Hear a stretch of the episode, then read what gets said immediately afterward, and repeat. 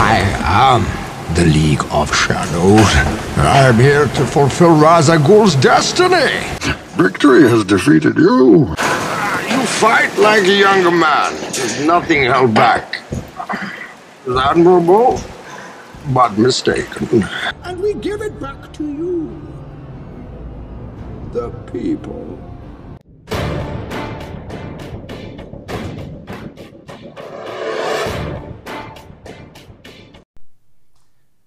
When it comes to The Dark Knight Rises, there's no contesting that over the decades since it came out, well, actually almost actually almost 11 years following its release, audiences have tended to look at it as the least favored Batman film within Christopher Nolan's Dark Knight trilogy. There's no denying that. My personal opinion, I think it's his second best film. Although there have been times where I've had a greater appreciation for The Dark Knight Rises as opposed to The Dark Knight. But that's just like a, a spur of the moment bias that I have because, I mean, you got to admit, it is a great film at the end of the day, regardless of how you feel. Because I think many of the negative or mixed reviews that The Dark Knight Rises received, in addition to its positive reception, was due to a sense of disappointment because, after all, it was the third and final chapter in a trilogy of films that had pretty much changed how superhero films were looked on from that point, and probably for better or for worse. Because I mean, I think the worst thing I can say about The Dark Knight is also the best thing that it's a great film that changed the game. But unfortunately, many of the people that under that appreciated The Dark Knight and thought that could be helpful for the aesthetic of their own superhero film didn't fully understand as to why it was great. They thought that just because it was dark, incredibly serious, and dramatic, somehow that could translate to other superhero films or at least certain super moments in superhero films, as though it was supposed to fit it. I mean, I don't. I'm not saying every superhero film has tried to be the Dark Knight or try to replicate it, but unfortunately, it did create a it did create a market for superhero films, much like Iron Man did, in the sense that they've dominated the entire culture of cinema. Where I feel like I think I even mentioned this in a review for The Good Shepherd, that I don't see a film like The Good Shepherd being made today and not because the filmmakers wouldn't have confidence, wouldn't believe in the story or enjoy it, but because studios wouldn't see a profit in it. I mean, there are plenty of great films out there, or just decent films out there, or old films that are decent that I I could they probably could have been made around that time, but I don't see them being made today because they wouldn't even turn a profit. I recently saw The Green Zone, Matt Damon, which I think is an underrated thriller. It's not the best Paul Greengrass has delivered, but it is still a good movie. And yet, it ended up being a box office flop. And that was 2010. Back when superhero movies, in some way or the other, were still in their early stages. I mean, Iron Man 2 had come out that summer, but again, then there's the. Then you have to take into account, though, how much it's how much the superhero genre has grown exponentially since then. But I'm not necessarily making this recording talk about the economics of superhero films so much as my own personal thoughts on The Dark Knight Rises and the intellectual discourse it was definitely tackling. Now, anybody who's looked at The Dark Knight Rises, read reviews, or even watched enough analysis videos, it's going to become impossible for them to avoid the political angles in which The Dark Knight Rises was tackling. I don't know if it was purposeful, Christopher Nolan has certainly denied The Dark Knight Rises being a political film just as much as he would deny the politics of any of his films. But I think that's, I mean, to some extent, I can believe he's telling the truth, but also not think that he doesn't have some self awareness of the topics he's tackling. I don't think he's trying to promote some agenda or shove any views down people's throats. I don't know what the, politi- the politics of Christopher Nolan are. I think he is incredibly neutral when it comes to politics or how his films ang- handle politics. I think he just presents it as the way a storyteller would do, with an unbiased sense, where he's just simply presenting a situation that does have political ramifications, but he's not necessarily giving an opinion so much as presenting it because it's part of the environment. And when it comes to The Dark Knight Rises, I mean, the film came out in 2012 and it was just a few, few months shy of the four year anniversary of the 2008 financial crisis. And yet you can see it within the environment of The Dark Knight Rises, this sense of economic and cultural disparity that has gripped an entire population to the point where there's not there's not enough work, there's a lot of economic disparity, a lot of in, crumbling infrastructures due to a loss of of funding, income, and just not enough not enough profit to warrant their their handling. One key example is definitely the the the the, st- the status of the orphanage that the character John Blake lived in, and how they don't have the financial resources to keep it support keep it running. That many young men are who are being asked to leave the orphanage because they re- they don't have the resources to take care of them past the age of 18 have to live either live on the street or go look for work in the sewer, and which is a bizarre thing. But then again, that just shows you the type of environment that the financial, the 2008 financial crisis created. In my interview with uh, the host of What Bitcoin Get, Did, Peter McCormack, we did mention the film The Big Short, and one scene he's always mentioned in his own podcast is that scene with the family who has just lost their home and they're being forced to live in their car and there's just something so heartbreaking about that. But you could probably, and there are probably examples of things that are exponentially worse. And so it's not unrealistic to believe that young men who are kicked out of an orphanage or told to leave an orphanage because they can't be supported by it because of its financial limitations will go out and do drastic things. And in the case of one of the kids in the movie, he ends up working for ends up working with a crew under Bane, the main antagonist of The Dark Knight Rises. Now, when it comes to the philosophical aspects of the intellectual discourse of The Dark Knight Rises, the title of this video is whether the film foreshadowed the fall of the of Western society. And I'm only speaking of this in terms of how Nietzsche uh, talked about the fall of Western society. And I think the best statement that clarifies this prediction was his God is dead statement. Now, when Nietzsche said God is dead, he didn't necessarily mean that there is no God. I mean, a lot of people accuse him that of him proclaiming some form of atheism.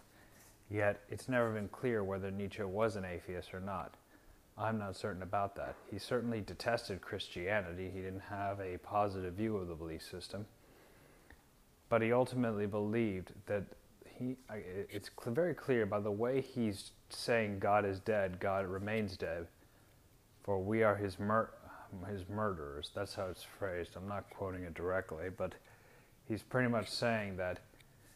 And then he even laments of how we will we heal ourselves as a result of this murder. He was basically saying that religion had lost its utility, that the idea of God became almost useless to a society that was becoming more and more secularized and so dedicated to rationality as if it was a new religion.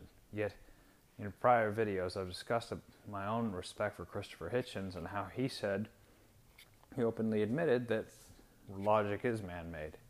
That it is the attempt to make order. But because it is an attempt rather than a definitive victory, there are some moments where it can be corrupted or misinterpreted and treated with the same fervor and worship that organized religion is. And that's a dangerous road to take. In the case of the idea of God, or the death of God, Nietzsche was definitely expressing how he feared that as religion became less useless and human beings were becoming more and more dedicated to a rationality they treated as though it was purely objective and a sense of ultimate truth, because he didn't he openly said that there are no universal truths that it would lead to some form of nihilism a sense of meaninglessness because ultimately because prior to prior to the oh, I mean obviously prior to the industrial revolution or just the secularization of society people put a lot of faith in God. They had a lot of trust in the idea of God. They saw it as a sense of ultimate truth but once this sense of ultimate truth started to die down, that didn't just simply crush anybody's idea of faith or how to approach faith, but it ultimately showed that the idea of ultimate truth could just shift back and could often can, could change so easily that it would probably create a pattern of nihilistic culturization. I guess basically, if the idea of, of what, something we perceived as ultimate, ultimate truth could be eradicated like that, then it would only spell out a nihilism that would become very prevalent within our society. And I think The Dark Knight Rises best exemplifies this when the character of Bane gives that the, the, that speech where he's basically criticizing capitalism, the values, the monopolistic dangers which Western society has often ignored for so long that it's created a cultural disparity that it's almost invalidated the idea of the American dream, which in some sense was treated with some kind of religious worship in many ways, almost like some myth that gave people hope. And I mean, being a fan of Joseph Campbell, his dedication to the Jungian archetypes, and even his own focus on mythology and how one misinterpretation people have often had with with any religion they believed in is that they've treated it as though it's literal.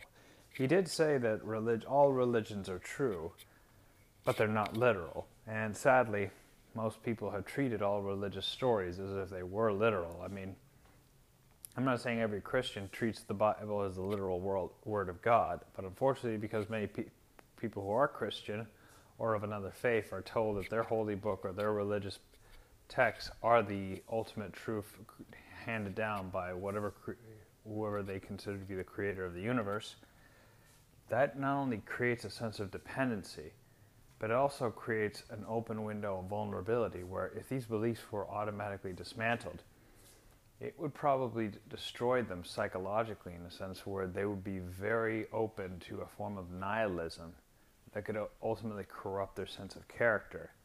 And Joseph Campbell said that the West needed a new myth, a new myth, mythology. And uh, it's like he, it, the way he says it, because he doesn't exactly say what this mythology was, what this new potential mythology was, so much as he introduced it as though it was like a, a question that needed answering. And it's very much like the idea of art and the purpose of creating art, because I think anyone who is an artist has to ask themselves, why is life worth living? What is the purpose of creating the work I'm, I'm dedicating so much of my time, my stress, my passion, my love, my hate, my internal suffering to, to the point where it further puts me in an existential no- quest of self discovery. Why is it worth it? And Woody Allen, or however you may feel about him, did point this out in a 2007 interview when he was mentioning all the shit that was going on at the time the economy, terrorism, post 9 11. He says, all this meaning, all these random, chaotic, meaningless events, at times they can make life very difficult. So it's up to the artist to try and make sense of them. But again, if you don't have an awareness of it, or if you get so swept up on them, it can create a kind of cultural disparity that you see very much in a lot of the Gothamites that are willingly subjecting themselves to the will of Bane. Because obviously, this is going to go to the political aspect of The Dark Knight Rises. There's a moment in, this, in the film where, after Bane has made himself public to Gotham City, he pretends to be this left wing revolutionary with a Che Guevara like presence and, and charisma that grabs the attention of many Gothamites, almost to the point where he actually, it almost sounds like he actually believes what he's saying. But then again, that was one of the things that made The Dark Knight Rises so controversial, as though it was Christopher Nolan's attack, personal political attack against left wing populism, when that wasn't the case at all. I think what Christopher Nolan was ultimately doing with that moment in the film he was trying to illustrate how the West has reached a point where it's become so secularized, so nihil- so corroded by this form of nihilism, this purely dedicated to logic, with a multitude of, of aspects that have just made made the standard of living in the environment so bad that it's become made people incredibly vulnerable and susceptible to anything that they feel will lift them up and give them a, that sense of hope that they most likely grew up in. And I mean, now I'm going to probably get a little political myself. In many ways, and this is not just because Donald Trump quoted Bane directly in his inauguration speech, but I feel in many ways The Dark Knight Rises predicted somebody like Trump. It didn't necessarily predict someone like Trump, didn't predict, necessarily predict Donald Trump specifically, but I think the idea of a strong man leader was something that could ultimately result from a cultural a culture of disparity that was birthed from from uh, an, uh, the type of economic ruin following the 2008 financial crisis. Because let's face it when people say that the economy was better under Trump there's a double-edged sword to that argument on one end yes spending was better under Trump but it was only better under the illusion that we had a good economy because I don't think the United States has ever really had a good economy. It's just had a good fake economy, given that money operates in, a, in, many in more ways than people realize. Most people don't realize that the idea of printing, being able to print infinite amounts of money, isn't a good thing. They often just see it as like meh. They've never questioned it. They've never bothered to try and understand how, following 1971 the United States has the money in the United States has not been real since we got off the gold standard. So thank you, Richard Nixon.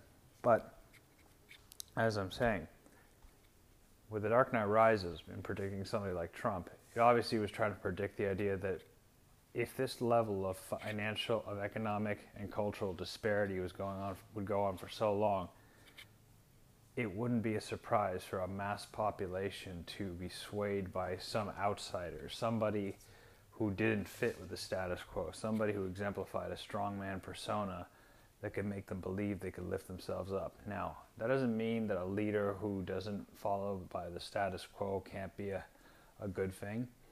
I mean, I remember watching this documentary, which I probably regret seeing because it did kind of make AOC look intelligent, even though I personally think she's a clown. I did find it interesting how some of the people that were being interviewed in the documentary were showed an equal amount of excitement for both Donald Trump and Bernie Sanders. But that wasn't Bernie Sanders wasn't kowtowed by the establishment. But either way, the one thing that Bernie Sanders and Donald Trump shared is that they were both outsiders. They both pissed off the establishment wings of the parties that they were representing to the extent that they were, and no, that was and that was mostly because they were talking like human beings, in a sense, human beings, in in regards to the personas that they exemplify. I mean, Donald Trump is obviously a guy who doesn't give a fuck about what people think about him. He always has to feel that he's always right, which has worked in his favor at times and also worked against him. But at the end of the day, you can tell that it's coming from who he is, as opposed to some somebody not someone others want him to be. And I get the same thing from Bernie Sanders, even though he is less crass, and, or was less crass, and equally abrasive in his own sense, because back then you got the idea that he genuinely did care about the working class, but because whatever happened happened with him in the establishment, he's been completely neutered to the point where he is part of the establishment, but more like the cowardly section that just wants to protect himself. As I was saying, though, with The Dark Knight Rises, I feel that in many ways it exa- it makes me think of what Nietzsche said about the fall of the West that that because of its dedication to rationality and its lack of true spirituality, it would decline to a level where it would not only see the kind of cultural disparity that was brought on by economic ruin, but it was just to the point where it became God, major tongue twist there where we became susceptible, susceptible to all sorts of manipulation. I mean, look, I am not a religious person. I am an atheist, but I do have a respect for the spirituality that religion talks about. I love the stories. I find think they're very fascinating. I think they said about a lot of, about our species because in the end of the day, I think from reading Joseph Campbell and The Hero of a Thousand Faces, it's helped me better understand the, that as human beings, we are a species of storytellers. All these stories are an amalgamation of our desire to understand our place in the universe. But unfortunately, because we've taken them literally so much and formed so much dependency over them, on them over the centuries, And as that dependency has has has fallen, and even to the point where we didn't really know what to do with it after after losing it, that it made us more psychologically vulnerable to all forms of manipulation. One key example of this is the megachurch. The, no, the way Christianity or other religions have been marketed in a sense as forms of, enter- of sensationalist entertainment. Now, for those of you who are passionate evangelical Christians who go to megachurches, I really apologize, but I've never been a fan of those megachurches, and I'm not afraid to say I find that the, I find that those sensationalist shows are very pornographic. I don't think that they embody any form of spirituality. I think that the entertainment aspect is just something to get, garner the attention of people who have gotten bored with the traditional and orthodox aspects that define much of the monotheistic religions. And I don't blame them for being bored because they border on the on the do, on the dogmatic, and that can that can also turn people off. But I do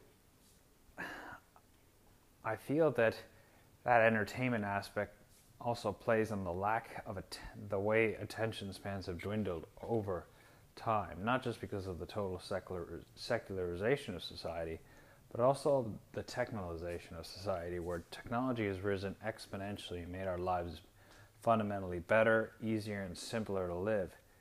That it's, it's caused our attention spans to decline to such a level that it only makes us even more valuable. No, uh, yeah, more manipulatable.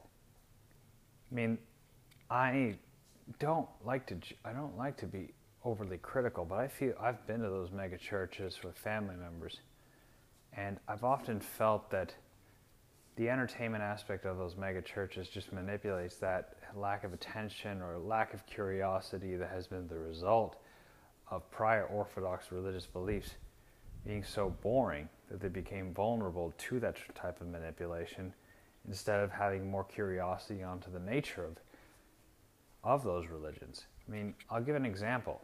I listen to Joe Rogan a lot, and he talk. Obviously, if anybody who's a fan of Joe Rogan will not will obviously know about the many times he's promoted and discussed the the positive aspects of using psychedelics.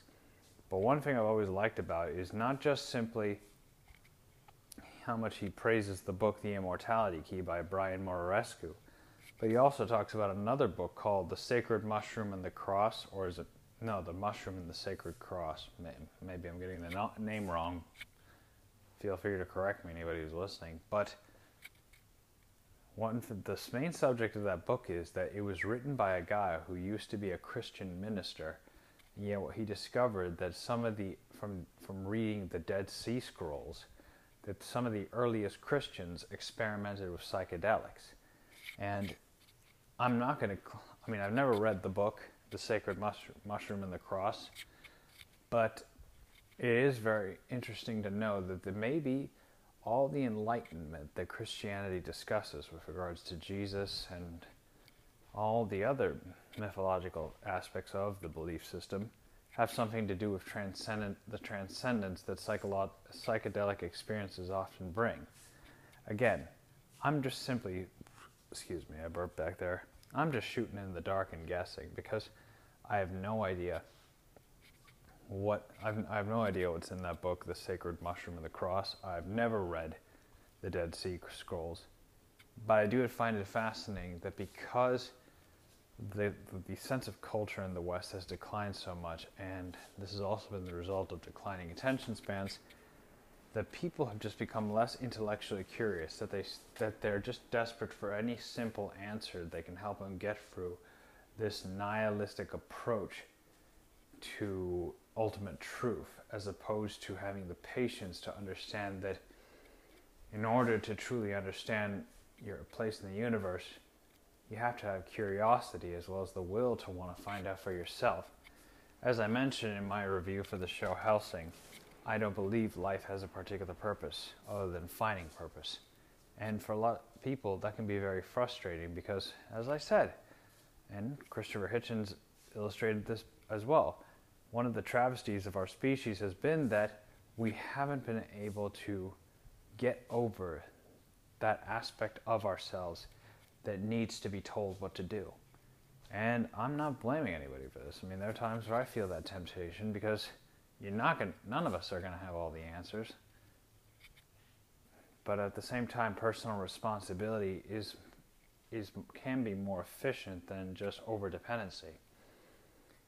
I, I know I might feel like I'm trailing off, given that I'm, i should have been talking about Batman movie, but I think the deeper aspects of The Dark Knight Rises have a lot to do with this. That it's just ingrained within the subtext of the story and the intellectual angles that Christopher Nolan is going for. Because as I mentioned, I've watched a lot of, or maybe I mentioned a different review, but I've I've listened to a lot of podcasts, a lot of reviews about The Dark Knight Rises over the years, or even just Christopher Nolan's Dark Knight trilogy as a whole. And what I've learned is that from the speculations that critics have made, that in addition to the political aspects of Christopher Nolan's heightened real realistic Gotham City, it feels like the films are his intellectual exercise into Western society through the, the through the guise of a superhero comic book no, a comic book character that is pretty much loved universally. I mean, there are some people that like Spider-Man or Superman more than Batman. Batman's my personal co- favorite comic book character, but at the end of the day, Batman's universal allure is something that is undeniable, and how much it's impacted our culture so much.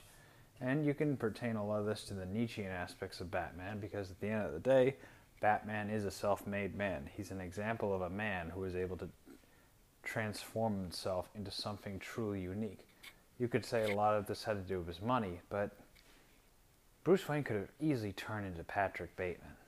I know there's some irony there, given the, the Dark Batman from the Dark Knight trilogy is played by Christian Bale, who ended up playing Patrick Bateman, and there have been a lot of jokes regarding how Patrick Bateman is just pretty much Bruce Wayne with his parents alive and having suffered next to nothing with all the spoils of being a billionaire. And I mean, hell, even looks like I mean Patrick Bateman pretty much is, and and the Bruce Wayne of the Dark Knight trilogy look practically the same. Christian Bale is just a decade older, and you can clearly see it as opposed to being a man in his twenties. That being said, jokes aside, I do believe that the Dark Knight trilogy is Christopher Nolan's intellectual exercise into the West, and using a comic book character like Batman, which he stated he he brought Batman into our world, the real world in which we live in, perfectly embodies that. Anyway, these are just my thoughts on The Dark Knight Rises and how much of it, in many ways, feels like it was a, it was just, just pl- showing the decline, I mean, the idea of Nietzsche's de- views on how the West would eventually decline. And uh, I mean, that's about it because I'm actually getting very tired, but I don't want to end this podcast without mentioning the sponsors of it. First one being Spotify for Podcasters. And for those of you who don't know what Spotify for Podcasters is, it's a podcasting app that allows you to create your own podcast and all you have to simply do is just record yourself, publish the episode on Spotify for podcasters, and I'll leave a link down below. And within a matter of minutes, your podcast will be distributed across all the platforms, whether we're, we're talking Apple, Spotify, Libsyn, CurioCaster, Podfreeze, and even the second sponsor of this podcast, Fountain, which is a podcasting app that allows you to earn Bitcoin while you listen to your favorite podcast. And the great thing about, po- I mean, the best way of summing up Fountain is if you were to go to the movies and instead of paying for a ticket, you're actually getting paid for every second that you watch the movie, which is a great thing. And let me, I mean, for those of you who understand the inflationary environment that we're living in, I think it's more important than ever to secure as much hard currency or hard money as bit, what Bitcoin is, similar to gold, as possible. In addition to that, I've left you all some Bitcoin buying links which you can click on, and if you sign up for them, you immediately get a referral reward for each of them, whether it's Fold, Swan, Coinbit, or Choice, or even the Cash App. So, in many ways, we both get a reward, so it's a win win for both of us. Anyway, I'm getting very tired. Hopefully, I'll have more energy in the next recording I do. For those of you who did tolerate my rant my pseudo random ram- intellectual rambling, I appreciate it. And uh, Good night.